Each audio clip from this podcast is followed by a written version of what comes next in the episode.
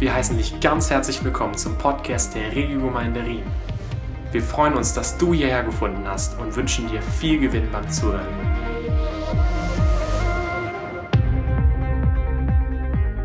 Und äh, ich möchte äh, in dieser Abschluss-Preach nochmal etwas Revue passieren lassen, äh, nochmal zusammenfassen, worum es eben auch ging und dann auch noch einen neuen Aspekt ergänzen. Das Buch Josua will uns helfen, nicht im Flur unserer Erlösung stehen zu bleiben, sondern alle Zimmer und Räume dieses von Gott geschenkten Hauses zu beziehen und in Anspruch zu nehmen. Okay, das war das Bild, was wir benutzt haben. Nicht nur das gelobte Land, das diese Verheißung, sondern heute wäre das irgendwie ein Haus, was Gott uns schenken möchte. Und wir sollen nicht Flurchristen bleiben die dann einfach ewig da im Flur stehen und sagen, hey, sind wir im Haus, Halleluja, ist wunderbar. Und nach zehn Jahren stehst du da immer noch und hast schon Spinnenweben an dem Gesicht, sondern du sollst mehr hineinkommen und diesen Flur entdecken, die Etage entdecken, die anderen Zimmer entdecken. Und äh, das Buch Josua will uns helfen, uns nicht damit zufrieden zu geben, dass wir errettet sind, so schön wie das ist, sondern will uns helfen, unser Erbe in Anspruch zu nehmen, in das hineinzukommen, wofür wir errettet sind. Das verheißene Land, das Land, in dem Milch und Honig fließt, das ist ein Bild für unsere Berufung hier auf der Erde und nicht ein Bild für den Himmel. Und das Buch Josua gibt uns zeitlose Prinzipien an die Hand, wie wir unser geistliches Erbe antreten können. Und durch diese Prinzipien möchte ich jetzt nochmal durchgehen und die uns nochmal in Erinnerung rufen. Das erste Prinzip, das wir gesehen haben, das heißt, kenne dein Testament. Die Bibel heißt ja Altes und Neues Testament und in einem Testament steht drinne, was einem rechtmäßig gehört. Und es wäre fatal, wenn man etwas geerbt bekommt und einfach sagt, oh, pff, das interessiert mich überhaupt nicht was da drinnen steht. Das Testament zu lesen, ein fleißiger Umgang mit dem Wort Gottes ist so entscheidend für uns als Christen, um überhaupt zu sehen, was uns alles von Gott geschenkt ist. Und das war auch das, eines der ersten Dinge, die Josua äh, auf, auf seinen Zettel geschrieben bekommen hat von Gott. Lass dieses Buch des Gesetzes nicht aus deinem Munde kommen. Betrachte es, meditiere darüber, weich dich ein, wie die Gurke sich einlegt in den Essig. Lass das einfach dein Herz einfach vollgesaugt werden von dem. Und dann wirst du Erfolg haben in all dem, was du tust. Das zweite Prinzip war, rechne mit Widerständen. Unser Erbe fällt uns nicht einfach in den Schoß, sondern muss in Anspruch genommen werden. Das war eines der Dinge, die auffällt gleich am Anfang von Josua, wo wenn Gott sagt, ich habe euch das ganze Land schon geschenkt, das gehört schon euch. Aber das bedeutete nicht, dass sie dann einfach am Strand sitzen und, und, und Däumchen drehen und sagen, ja, ja, pff, super. Sondern sie mussten dort hinein. Und genauso heißt es auch, dass wir gesegnet sind mit jedem geistlichen Segen in der Himmelswelt. Das heißt aber nicht, dass wir automatisch diesen Segen auch erleben. Und wenn wir das tun, das ist die nächste, das nächste Aha-Erlebnis im Josua-Buch, dann wird das auf Schritt und Tritt umkämpft. Okay? Da ist jemand, der nicht möchte, dass wir mehr, wenn er schon nicht verhindern konnte, dass wir Christ werden, dann auf jeden Fall verhindern, dass wir in unsere Berufung kommen, dass wir den Segen erleben. Und es ist ein Kampf, aber es ist auch ein guter Kampf, weil Gott derjenige ist, der für uns kämpft und die wichtigsten Schlachten bereits geschlagen hat. Jesus ausgerufen hat, es ist vollbracht am Kreuz. Da war die wichtigste Schlacht, war gegessen, war hinter uns. Hinter uns. Ähm, und Gott kämpft für uns. Das sagt er immer wieder im Josa-Buch. Es ist mein Kampf. Der Kampf ist meine Sache. Ich kämpfe für dich. Ich bin bei dir. Ich stehe für dich. Aber er kämpft auch nicht ohne uns. Okay? Das ist eine Kooperation. Und manchmal bringt uns Gott in Situationen, die nicht nur schwierig sind zu überwinden, sondern unmöglich. Damit deutlich wird, dass unsere Rettung und Hilfe von Gott kommt. Jemand schon mal in der Situation gewesen, wo man sagt, okay, gibt es einfach kein, keine Möglichkeit mehr. Und Gott führt uns manchmal solche Situationen, damit klar wird, okay, das kann, ist es nicht in meiner Kraft. Es ist nicht, äh, da habe ich keine Aktien mehr drin, wenn Gott nicht kommt. Dritte Prinzip. Glaube kommt vor Schauen. Wir als Menschen, wir möchten das gerne andersrum. Jeder ist so gestrickt. Wir wollen erstmal etwas sehen und dann sagen wir, hm, jetzt glaube ich. Das war das, der Thomas-Effekt. Thomas hat gesagt, wenn ich nicht sehe. Und Jesus war so gnädig und hat gesagt, okay, ich komme dir entgegen. Du darfst schauen, du darfst mich anfassen, du darfst deine Hände in meine Wunden legen. Und dann sagt Jesus noch, aber selig sind, glücklich sind die, die nicht sehen und doch glauben. Und das erleben wir immer wieder. Und wenn du weiterkommen möchtest, wenn du wachsen möchtest, wenn du in dein Land hineinkommen möchtest, dann gibt es immer wieder Herausforderungen, Situationen, wo Gott möchte, dass du einen Schritt aufs Wasser machst, bevor du etwas siehst. Okay? Und das haben die äh, im Josua-Buch auch erlebt. Als die Priester einfach als durch den Jordan gingen, dann mussten sie ihre, ihre Füße im wahrsten Sinne aufs Wasser, ins Wasser stellen und sie mussten sich die Füße nass machen. Und erst dann geschah das Wunder. Wenn sie gewartet hätten, bis da das Wasser stehen bleibt und sagt, jetzt gehen wir, dann würden die heute noch da stehen. Viertes Prinzip. Wir alle leiden an einer Krankheit, die heißt Evangeliumsschwund. Und deswegen heißt es in der Bibel immer wieder, vergiss nicht, was er dir Gutes getan hat. Und Josua, du merkst, im Josua-Buch kommen immer wieder Steine vor. Überall Steine, Steine. Hier so ein Steinhaufen, da ein Steinhaufen. Das ist hier noch ein Tempel. Das sind einfach Erinnerungen. Nachdem sie aus dem Jordan gekommen sind, gesagt, hier bauen wir einen Steinhaufen, damit wir uns erinnern an das, was Gott getan hat. Leute, wir brauchen Erinnerung. Weil die Erinnerung an vergangene Segen gibt uns Glauben für die Zukunft. Wenn Gott treu gewesen ist in der Vergangenheit, gibt es keinen Grund, warum er nicht treu ist in der Zukunft. Und darauf bauen wir auf. Und zwei der wichtigsten neutestamentlichen Gedenksteine sind das Abendmahl und die Taufe, die Wassertaufe.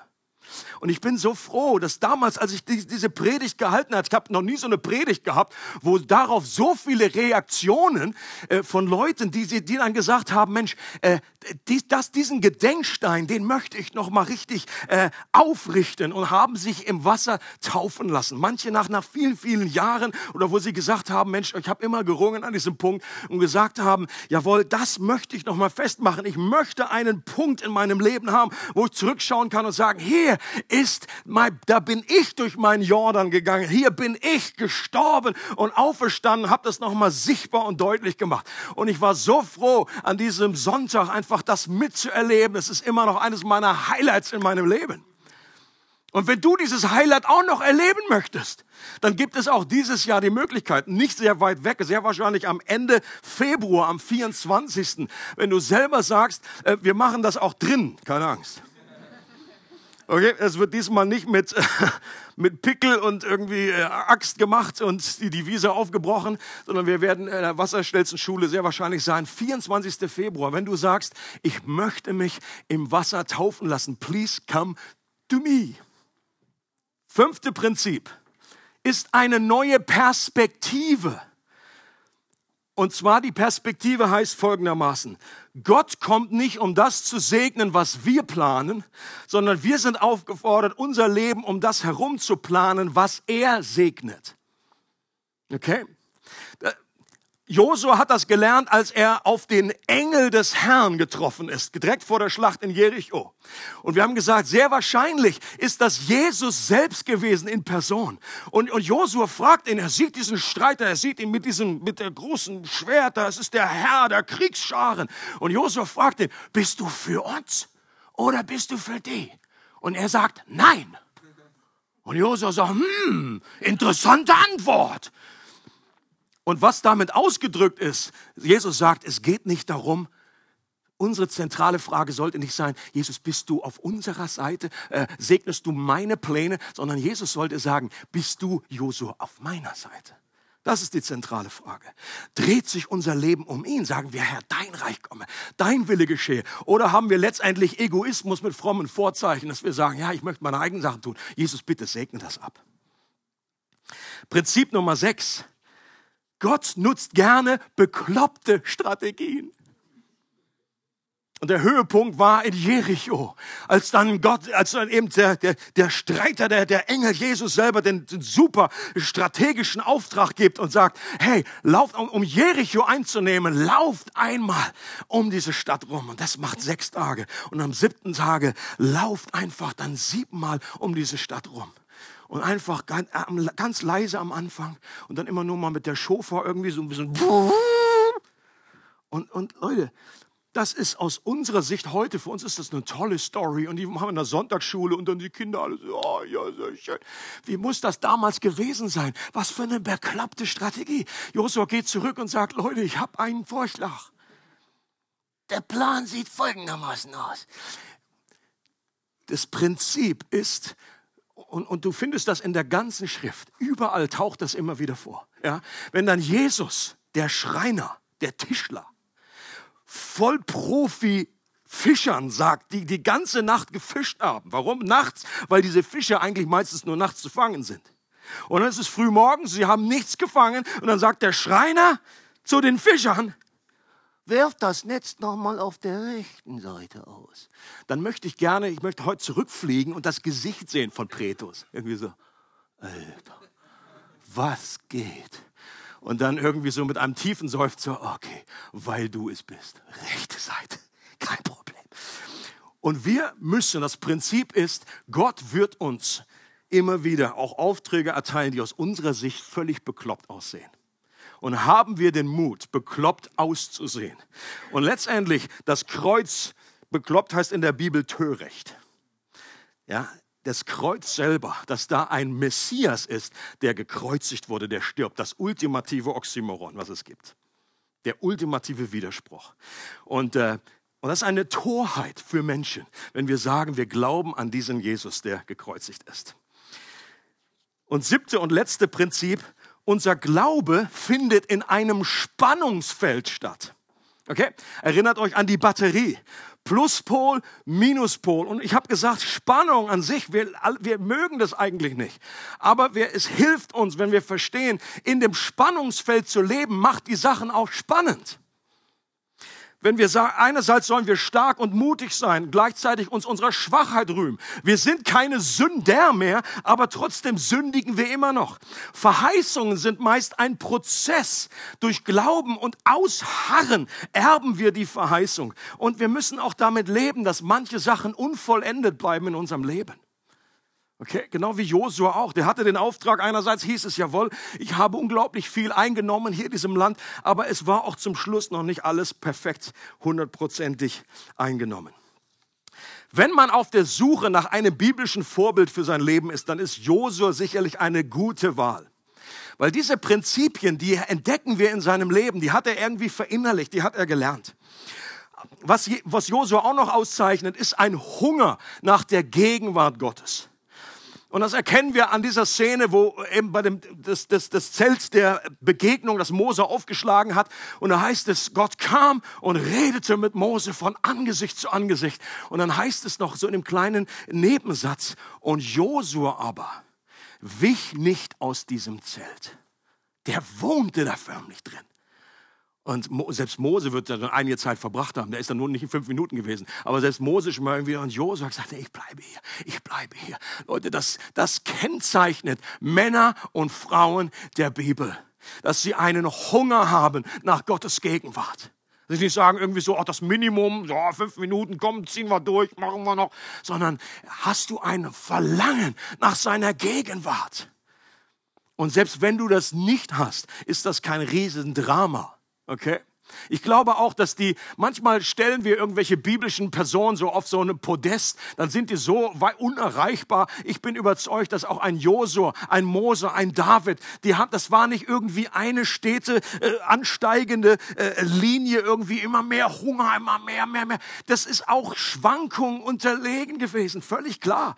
Aber sie haben trotzdem, sie haben einfach, äh, dieses, diesen Hunger kultiviert. Und wenn sie den Hunger nicht hatten, haben sie gesagt, Gott, bitte, schenk mir neuen Hunger. Lass mich wollen wollen. Das ist kein Drama, wenn, das, wenn der Hunger mal weg ist. Aber wenn wir uns damit irgendwie äh, wie innerlich abfinden und sagen, ah, pff, dann ist, ist es halt so. Und das Verrückte ist ja, oder das Interessante beim geistlichen Hunger ist, beim normalen, wenn wir was essen, dann geht der Hunger weg, wenn wir gegessen haben. Bei Gott ist gerade andersrum. Je mehr wir essen, desto mehr Hunger haben wir. Und der, der Appetit kommt beim Essen, erst recht bei, bei Gott. Und Hunger ist letztendlich ein Geschenk, das von ihm selber kommt. Wie Mike Bickel vor Jahren gesagt hat, it takes God to love God. Wir brauchen Gott, um ihn überhaupt zurückzulieben. Du kannst da nicht irgendwie einen Knopf drücken und sagen, einfach jetzt pff, Leidenschaft hier, oh, Hunger, so drücke ich da drauf. Sondern du kannst dich einfach nur zu Gott wenden und sagen, Gott, bitte taue mein Herz da, wo es, äh, wo es übereist ist, taue das ab, äh, gib mir ein neues Verlangen nach dir immer wieder. Und etwas, was Josua auch ausgezeichnet hat, obwohl ihm die Knie geschlottert haben, als er die Nachfolge von Mose angetreten hat. Ich meine, was für, eine, was für ein Job. Okay? Big Moses. Und jetzt sagt Josua, Mose ist tot. Mose ist tot. Das ist auch so die Info am Anfang, wo man denkt, so meine Güte, ein bisschen überflüssige Info, ja? Äh, die haben da einfach gerade wochenlang getrauert. Warum sagt Gott jetzt, Mose ist tot? Das wussten alle. Aber für Josua war wichtig, okay, das ist vorbei. Der ist jetzt tot. Jetzt bist du dran. Und er hat sich von Gott selbst und anderen Menschen immer wieder ermutigen lassen und ist dadurch mutig geworden. Mut bedeutet nicht die Abwesenheit von Furcht, sondern Schritte zu gehen angesichts der Furcht. Okay? Wenn du sagst, ich habe noch Angst, deswegen bin ich nicht mutig, falsche Antwort. Du kannst mutig sein mit schlottrigen Knien. Und deswegen sind manchmal Menschen viel mutiger, die einfach viel mehr noch ängstlich sind. Okay? Wenn jemand sowieso irgendwie so eine Rampensau ist oder kein Problem hat, irgendwie vor Leuten irgendwie was zu sagen oder irgendwie was vorne zu stehen und der macht dann irgendwie was, oh, das ist ja mal mutig. Ja, ist vielleicht einfach gar nicht so mutig, weil es ist sowieso sein Naturell. Wenn jemand einfach sich einfach, was eine Riesenüberwindung ist, einen kleinen Schritt zu gehen in diese Richtung, dann ist das ein mutiger Schritt. Josua hat sich auch von seinen Niederlagen und Fehlern nicht lähmen lassen, sondern ist immer wieder äh, zu Gott gegangen, hat Vergebung und Barmherzigkeit Gottes in Anspruch genommen. Und er wusste nur, wer nichts macht, macht keine Fehler. Und das ist der größte Fehler von allen. Josua hat Gottes Treue erlebt, und ist Gott selbst treu geblieben bis zum Schluss. Das heißt, 110 Jahre ist er geworden und dann haben sie ihn beerdigt. Leute, und mit Gott zu starten ist super, aber ich würde behaupten, ist auch nicht wahnsinnig schwierig. Einfach mal loszulaufen. Jeder kann Marathon die ersten Meter. Das schafft sogar ich. Ja? Also ich setze mich da irgendwie so, hey, Hamburger Lauf äh, mit Hampe zusammen. Kann Hampe mich ja einladen nächstes Mal. Fahren wir zusammen nach Rom, Jerusalem, wherever. Ich, ich kann mit ihm anfangen. Das ist kein Problem für mich. Nur, nach langem Marathon des Lebens, nach Jahren to finish strong, und erfolgreich seinen Lauf zu laufen. Leute, was habe ich persönlich schon erlebt an Ausfällen, wenn ich manchmal angucke, einfach wie viele, manchmal, wenn ich war alte Gemeinde, ähm, äh, äh, Fotoalben, früher gab es sowas. Das war Instagram früher, so auf Papier, dann abgedreht. So. Und wenn man das anguckt, dann ist das, dann ist das total interessant, witzig auf der einen Seite, aber auch herzzerreißend auf der anderen Seite. Wenn man manchmal sieht, wie viele zwischendurch irgendwie irgendwie denen, denen die Luft ausgegangen ist, die irgendwie so viele Seitenstiche hatten, die irgendwie sich haben ablenken lassen, die irgendwo anders hingelaufen sind, so Forrest Gump-mäßig, so, oh, pff, egal, ich laufe in die Richtung. Und oder eben auch von den Studenten damals, die mit mir angefangen haben, wenn ich einfach da gucke, okay, wie viele sind da noch im Dienst, wie viele sind im Reich Gottes, ich finde das manchmal echt traurig. Und, äh, und wie gesagt, die sind sicherlich, ich, ihr wisst, kennt meine theologische Überzeugung, dass die nicht, dass die immer noch Kinder Gottes sind, dass wir unsere Rettung nicht verlieren. Aber wir können doch einiges verlieren an der Berufung, für die wir eigentlich berufen sind hier auf der Erde. Und so kann sicherlich Josua für sich sagen, auch diesen Vers in Anspruch nehmen, wie ein Paulus am Ende seines Lebens gesagt hat, 2 Timotheus 4, ich habe den guten Kampf gekämpft, ich habe das Ziel des Laufes erreicht, ich habe am Glauben festgehalten. Ist das etwas, was du auch sagen möchtest von dir? Und ich bin überzeugt, letztendlich möchte das jeder Christ. Und Leute, natürlich ist einerseits die gute Botschaft, es liegt nicht allein an uns okay? Weil Gott uns trägt. Es ist wichtiger zu wissen, dass Gott meine Hand hält, als dass ich die seine halte. Und er wird das gute Werk, das er in mir begonnen hat, auch vollenden. Aber es braucht auch unsere Willigkeit. Es braucht unser Herz, das sich immer wieder zu ihm wendet, immer wieder empfänglich ist, immer wieder sensibel ist. Wenn Gott uns anrührt und sagt, hier ist etwas falsch in deinem Leben, kannst, um, kannst du umkehren ähm, und uns äh, echte Buße tun, ähm, neue Schritte gehen. Dinge kultivieren, Dinge, die uns dieses Wachstum hindern und bremsen, rausnehmen. Und bei all den vielen positiven Punkten in Josuas Leben, bei dem vielen, was Josua alles richtig gemacht hat, wo Gott ihm Erfolg und Gelingen geschenkt hat, gibt es aber doch eine wichtige Sache am Ende seines Lebens, die durch Abwesenheit glänzt. Etwas fehlt. Und das fällt einem noch nicht mal direkt auf, wenn man es liest. Alle, die bei For God's Sake waren bei dem ersten Abend, die wissen jetzt, worum es geht, weil da habe ich schon ausgeplaudert. Und das möchte ich noch etwas vertiefen. Und zwar, Josua starb und hatte keinen Nachfolger. Right? Er hatte keinen, dem er den Stab übergeben konnte, so wie Mose das bei ihm getan hat.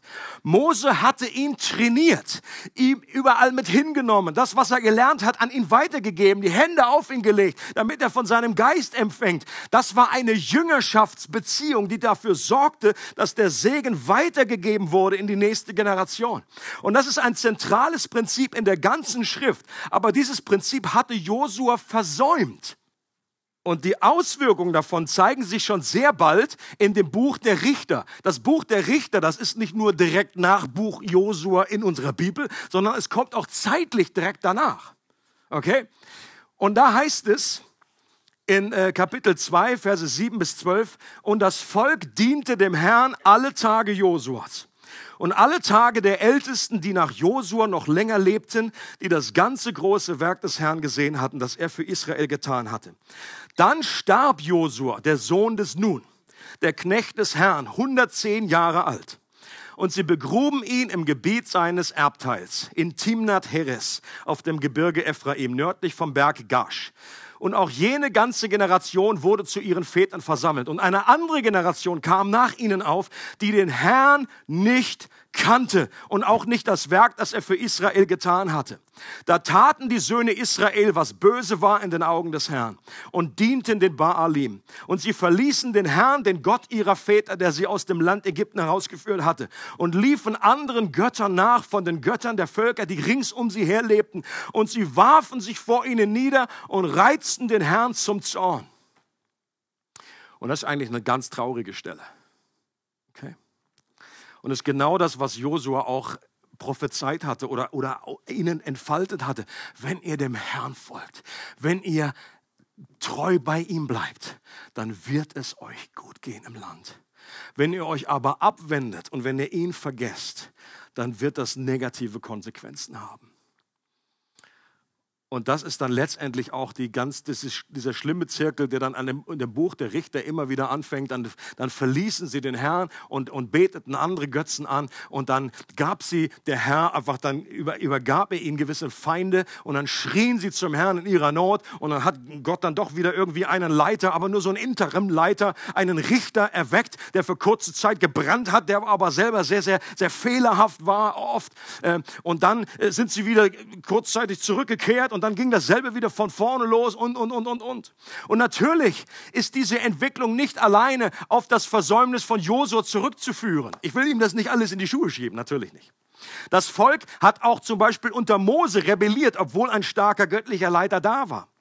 Und doch hat das fehlende Prinzip der Jüngerschaft dazu geführt, dass dieser Abfall vom Herrn beschleunigt wurde. Und am deutlichsten erkennbar wird das Prinzip der Jüngerschaft in der Beziehung zwischen Jesus und seinen Jüngern. Logischerweise, daher kommt das Wort. Und wie die dann wiederum andere angeleitet haben. Der Auftrag von Jesus am Ende war nicht, geht hin in alle Welt und macht Menschen zu Gläubigen. Der Auftrag war nicht, geht hin in alle Welt und macht Menschen zu Christen. Sondern es heißt, geht hin in alle Welt und macht Menschen zu was? Zu meinen Jüngern zu Nachfolgern. Das Wort heißt hier ein Lernender. Du kannst kein Nachfolger Jesus sein, wenn du nicht ein lernbereites Herz hast. dann bist du, das ist, die Grundvoraussetzung, dass du sagst, ich bin jemand, der lernt, der sich anschaut, wie Jesus das macht, der von ihm und auch von anderen Menschen, die er beauftragt hat, lernt, dazu lernt. Und damals war das in der Kultur, äh, war das absolut vorhanden, eingebaut in ihr System. Ein Rabbi und, und Menschen, die dann einfach ihm folgten, die haben alles angeschaut und so wie der Rabbi wollen wir das auch machen. Es gibt außerbiblische Berichte, dass Leute sogar so irgendwie einem Rabbi aufs Klo folgen wollten, um zu sehen, okay, wie, wie handhabt er die Sache. Ja. Sie wollten alles wissen, ganz genau. Wie legt er sich schlafen? Wie legt, wie, wie, wie, wie macht er das? Wie macht er das? Äh, Lernbereitschaft. Unser zentraler Auftrag ist, besteht darin, Menschen in die Nachfolge zu führen, Menschen zu Jüngern zu machen, die wiederum andere zu Jüngern machen. Und das, Leute, ist der Maßstab, an dem der geistliche Erfolg einer Gemeinde gemessen wird. Und ich wünsche mir für unsere Gemeinde, ich wünsche mir für alle Gemeinden in der Umgebung oder auch weltweit, äh, dass das wieder neu in den Fokus kommt. Eigentlich ist das jedem Christen klar. Aber manchmal hat man doch so ein Aha-Erlebnis. Ich habe wieder Bücher gelesen über Jüngerschaft. Ich denke, my goodness, das ist so, also, ist es so deutlich. Wie kann man das nur übersehen? Und dann manchmal werden ganz andere Kategorien eingeführt. So, zum Beispiel, wie viele Menschen du in der Gemeinde hast. Dass man einfach nur die Leute zählt und sagt, oh, wir sind schon 100, wir sind schon 200 und 300. Leute, das ist ja grundsätzlich nicht verkehrt, das ist ja die richtige Richtung. Aber das alleine gibt doch keinen Auskunft darüber, ob Menschen wirklich, du kannst 500 Leute in deiner Gemeinde haben und 20 davon sind Jünger, echte Nachfolger. Was Gott zählt, sind Menschen, die ihm wirklich aktiv nachfolgen. Es besteht ein großer Unterschied zwischen jemandem, der nur Christ ist, der jemand, der an Jesus glaubt und der ihm wirklich nachfolgt. There is a difference.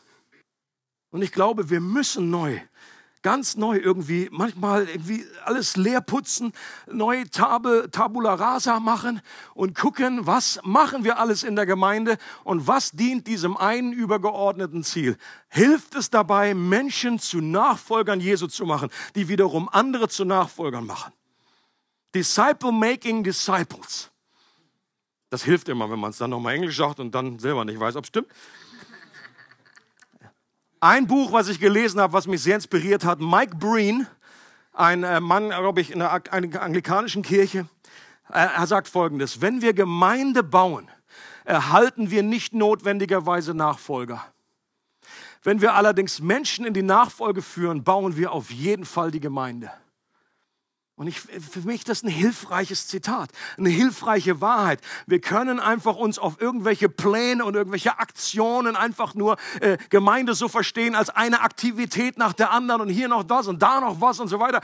Und, da, und dann machen wir nur so unter, ja, dann machen wir Jüngerschaftskurs, machen wir auch noch rein, so als ein Programm neben vielen. Aber das, das Zentrale ist, Menschen zu Jüngern zu machen und genau zu schauen, ja, was heißt das überhaupt? Das ist wieder auch so ein typisches Wort, so ein Allgemeinplatz. Jeder Christ sagt das. Ja klar, Jüngerschaft, Jüngerschaft ist doch wichtig. Und dann fragst du, okay, was heißt das für dich? Das ist genau wie das Wort Seelsorge, da kannst du alles und nichts reinpacken. Und Paulus, ich glaube, ein Bibelvers, der auch für unsere Gemeinde aus meiner Sicht auch für die Zukunft der Christenheit immer noch mehr und mehr Betonung finden wird, ist 2 Timotheus 2, Vers 2, wo steht, Paulus redet hier zu Timotheus und er sagt, gib die Botschaft, die du von mir gehört hast, an vertrauenswürdige und zuverlässige Menschen weiter, die ebenfalls fähig sind, andere zu lehren. Okay, hier in diesem Vers stecken vier Generationen von Nachfolgern. Hier ist immer ein Disciple, der andere zu Disciplen macht. Und das habe ich alles fett gedruckt hier. Ähm, der erste ist mir, das ist Paulus, das ist die erste Generation. Er sagt, du, die du von mir gehört hast, da gibt es Dinge, die Paulus Timotheus erzählt als seinem geistlichen Sohn. Das ist die zweite Generation. Er sagt, Timotheus, gib das vertrauenswürdigen und zuverlässigen Menschen weiter, ist die dritte Generation, die wiederum in der Lage sind, andere zu lehren. Das ist die vierte Generation. Okay? Die müssen jetzt nicht alle jünger sein, das ist nicht der Punkt. Ja? Es kann auch jemand sein, der älter ist vom Alter her, aber trotzdem jünger ist im Glauben. Aber das ist genau dieses Prinzip, was sich durch die Schrift zieht, dass wir lernen, was bedeutet das, neu uns überlegen, was bedeutet es, Menschen in die Nachfolge zu führen. Und ich möchte dich fragen, hast du Menschen in deinem Leben, die kontinuierlich in dich investieren? Und hast du Menschen, in die du dich investierst? Und wenn das der Fall ist, dann glaube ich, bist du gut eingebettet in diesen Jüngerschaftsprozess.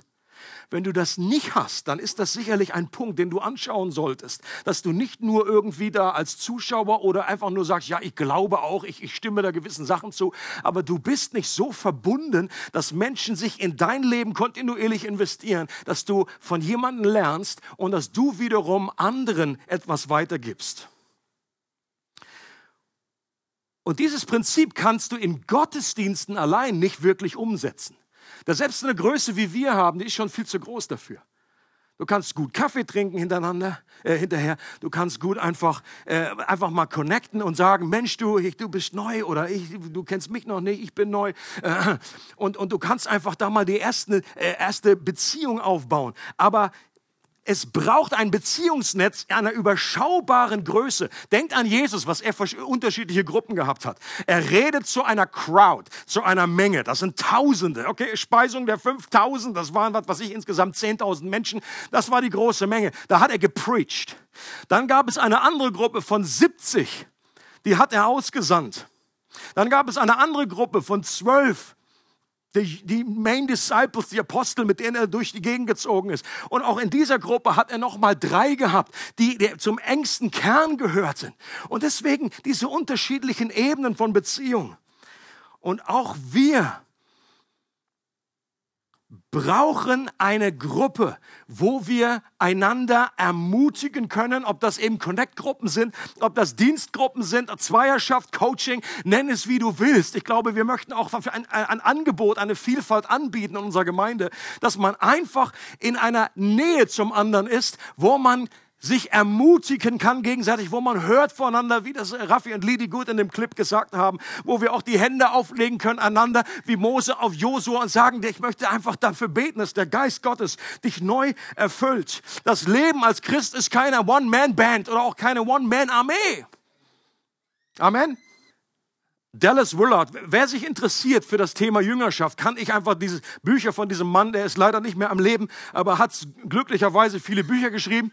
Ähm, äh, und, und es gehört mit zum Besten, was der Mann über Jüngerschaft ganz neu irgendwie äh, frei geputzt hat, abgestaubt, entstaubt und irgendwie gesagt, oh, das ist einfach so ansprechend, das ist so amazing. Und du fragst dich dann hinterher wirklich, ist er, das war alles so klar, warum habe ich das nicht vorher gesehen? Eines seiner Bücher heißt The Great Omission ist so ein äh, kleines Wortspiel, weil the Great Commission, also der große Auftrag, ist der Missionsbefehl. Geht hin und macht zu Jüngern. Und er sagt, die Omission, das große Versäumnis ist, dass Jüngerschaft oftmals in vielen Gemeinden nicht stattfindet oder dass es keine klare Vorstellung davon gibt. Wenn du Gemeindeleiter fragst, okay, äh, wollt ihr, willst du auch Jüngerschaft? Ja, ja, ja, okay, okay. Was ist dein Prozess der Jüngerschaft? Nachvollziehbarer Prozess, wie du Menschen nimmst und einfach in, in eine Entwicklung hinein, in einen Prozess hineinführst, dass sie von A nach B, nach C, nach D wachsen. Wie, wie geht das bei euch? Und dann bei vielen ist irgendwie, und, ich schließe mich hier gar nicht aus, äh, das ist ein Bereich, wo noch ganz, ganz viel Luft nach oben ist. Aber ich glaube, dass Gott dabei ist, dieses zentrale Thema wieder in den Fokus zu rücken, den Nebel irgendwie zu lichten und eine neue Schärfe zu geben, von Allgemeinplätzen zu befreien und vor allem eine Begeisterung für diesen Auftrag zu entfachen. Und wenn man uns fragt und sagt, okay, was macht ihr als Church? Was ist euer Hauptauftrag? Dass wir sagen, wir machen zu Jüngern, die andere zu Jüngern machen. Das ist wahnsinnig simpel. Das kann sich jemand, jeder merken. Da kann ich dich morgens um vier anrufen und sagen, was machen wir hier in der Church? Ja, wir machen zu Jüngern, die andere zu Jüngern machen. Discipleship, Discipleship, Disciple making Disciples. Aber dann eben auch noch das mit Inhalt füllen und wissen, okay, so machen wir das. Und das ist nicht super, das ist nicht, das, das braucht Zeit, das braucht Investment. Und manchmal, wir hatten es im Vorgebet noch, manchmal gibt es da auch Rückschläge, da gibt es Frustrationen, da investiert man sich äh, in Menschen. Und dann sagt dann irgendjemand, äh, du, ich gehe gerade, ich, ich gehe doch zum Griechen. Wenn das im Fokus steht, ist meine Überzeugung, Jüngerschaft oder nenn es wie du willst, Nachfolge, dieses, dann ist es nicht so schlimm, wenn andere Dinge mal hinten runterfallen oder nicht stattfinden in der Gemeinde. Aber wenn das nicht stattfindet, dann ist es eigentlich egal, was man sonst alles Tolles auf die Beine stellt. Das ist meine Behauptung. Ich glaube, da lassen wir uns manchmal blenden. Manchmal gibt es einfach einen schönen Buzz, den man hat und sagt, oh, das ist so toll, dieser Bereich. Und hier ist so einfach, yippie, jodel, jodel. Äh, und du hast da einfach irgendwie was, äh, eine Excitement und das ist alles wunderschön. Aber wenn das nicht letztendlich dazu führt, wenn das irgendwie äh, ausgehöhlt ist und wenn das nicht wirklich dazu dient, dass Menschen in die Nachfolge geführt, geführt werden, dann ist dann, dann haben wir das zentrale Ziel verpasst. Und wir denken als Leiterschaft sehr in Kategorien, wie wir uns in die nächste Generation investieren können. Wie wir sie zurüsten können, wie wir sie ermutigen und anfeuern können, ihnen Raum geben, Verantwortung zu übernehmen und dabei eben auch Fehler zu machen. Sie begleiten und damit unsere Decke ihr Boden wird. Wir möchten den Fehler von einem Josua nicht wiederholen dass wir sagen, okay, jetzt haben wir einfach, wir haben wunderschöne Begegnungen mit dem Herrn, unwahrscheinliche Happenings und noch ein tolles Ort im Berg und so weiter. Und dann ist die nächste Generation und dann fangen die einfach gerade wieder von vorne an. Und dann sind die irgendwie, die kennen den Herrn nicht mehr. Und wir haben nicht genügend Gedenksteine aufgebaut, genug Erinnerung und ihnen das weitergegeben, was Gott gegeben hat und ihnen plötzlich Platz geschafft hat, damit sie wirklich auch diesen Stab übernehmen können. Und wenn das richtig geschieht, dann braucht es dazu alle Generationen einer Gemeinde. Der Auftrag zu Jüngern zu machen, die andere zu Jüngern machen, braucht und hat, äh, und hat unglaubliches Potenzial, die Generationen zu verbinden, zu vereinen, weil wir den Stab von einer zur anderen weitergeben wollen. Das, das fasziniert mich auch. Okay? Das heißt eben nicht, wenn man einfach sagt, okay, immer nur die nächste Generation, die nächste Generation. Und, und ich sage, was ist mit uns? Was ist mit uns? Ja, du bist gebraucht an der Stelle. Es braucht Mütter und Väter im Glauben, die genau das machen. Sie, andere Leute um sich scharen, die sagen auch, die rüsten wir zu, die bilde ich aus, da investiere ich meine Zeit, da gebe ich ihnen etwas weiter. Und wenn du mit Jahren, seit Jahren mit dem Herrn unterwegs bist, ich sag dir eins, du hast etwas weiterzugeben. Du musst da nicht Theologie studiert haben und griechische hoch und runter alles wissen. Aber du hast Lebenserfahrung, Wisdom ist so hoch geschätzt in der Bibel. Das graue Haar. Nicht deswegen qualifiziert dich das schon, weil du graues Haar hast, aber sehr oft geht graues Haar mit Weisheit einher. Das ist ja die Hoffnung, Roger.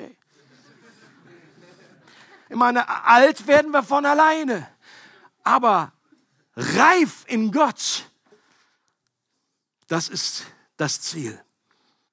Und auch wenn der fehlende Nachfolger im Buch Josua ein Versäumnis von Josua war, so schließt das nicht aus, dass da auch das in Gottes Plan war.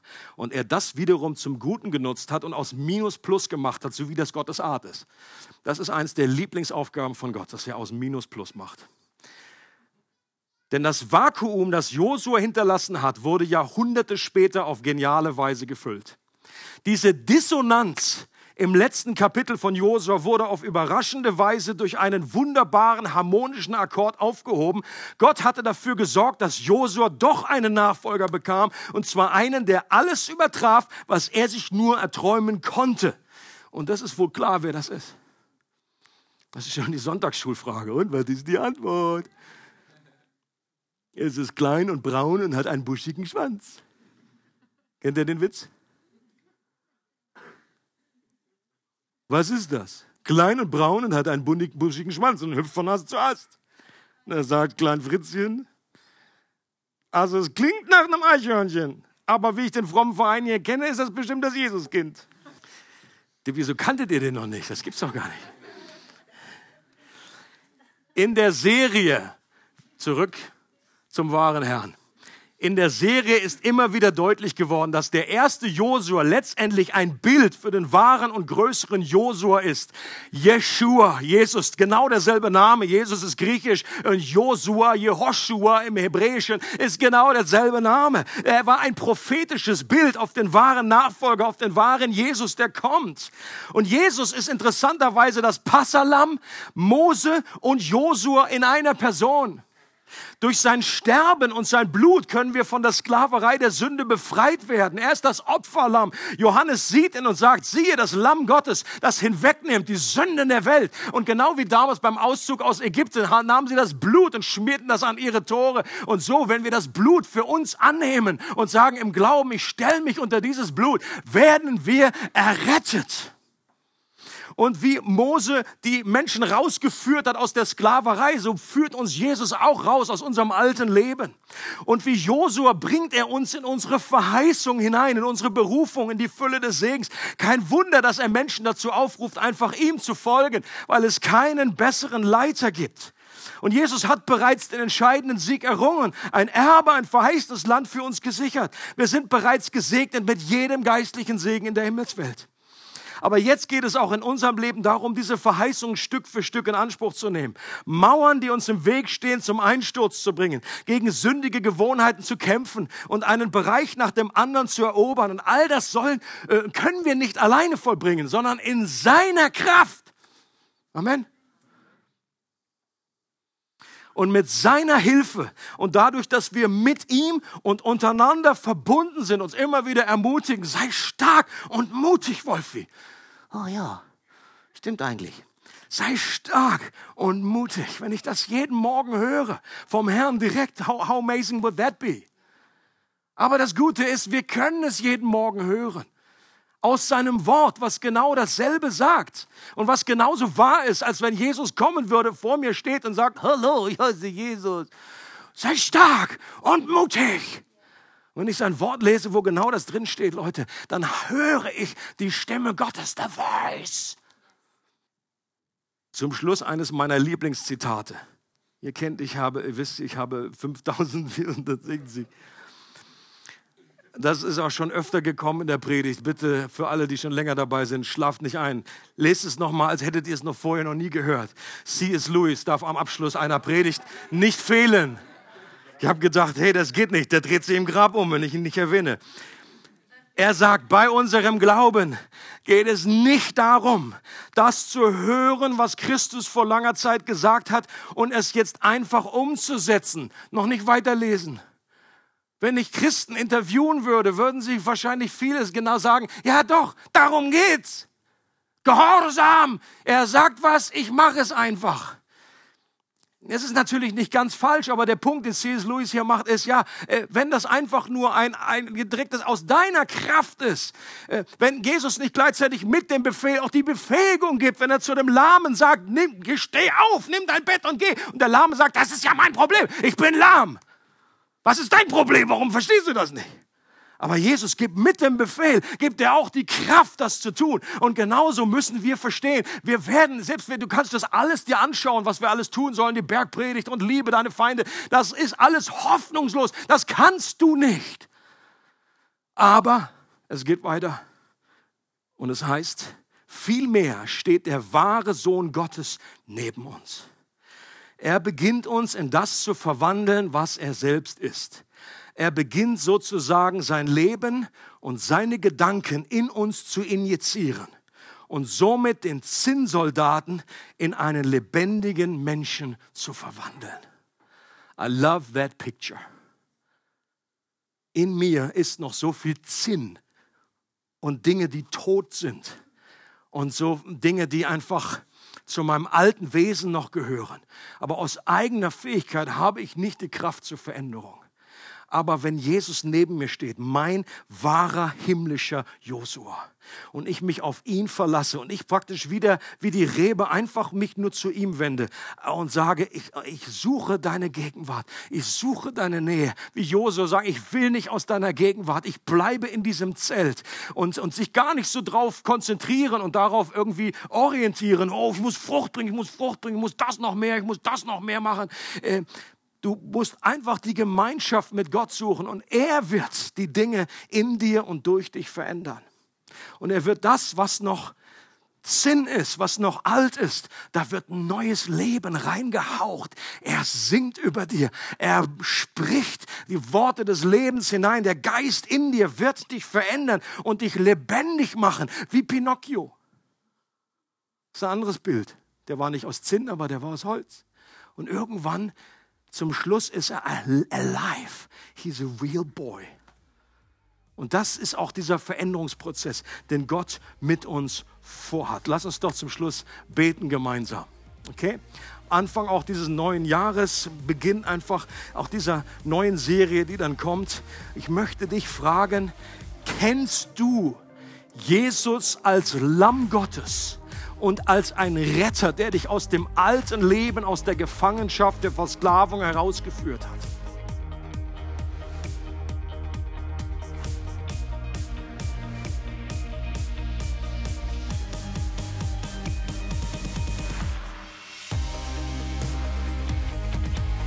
Für weitere Informationen über unsere Gemeinde besuche unsere Webseite www.regelgemeinde.ch.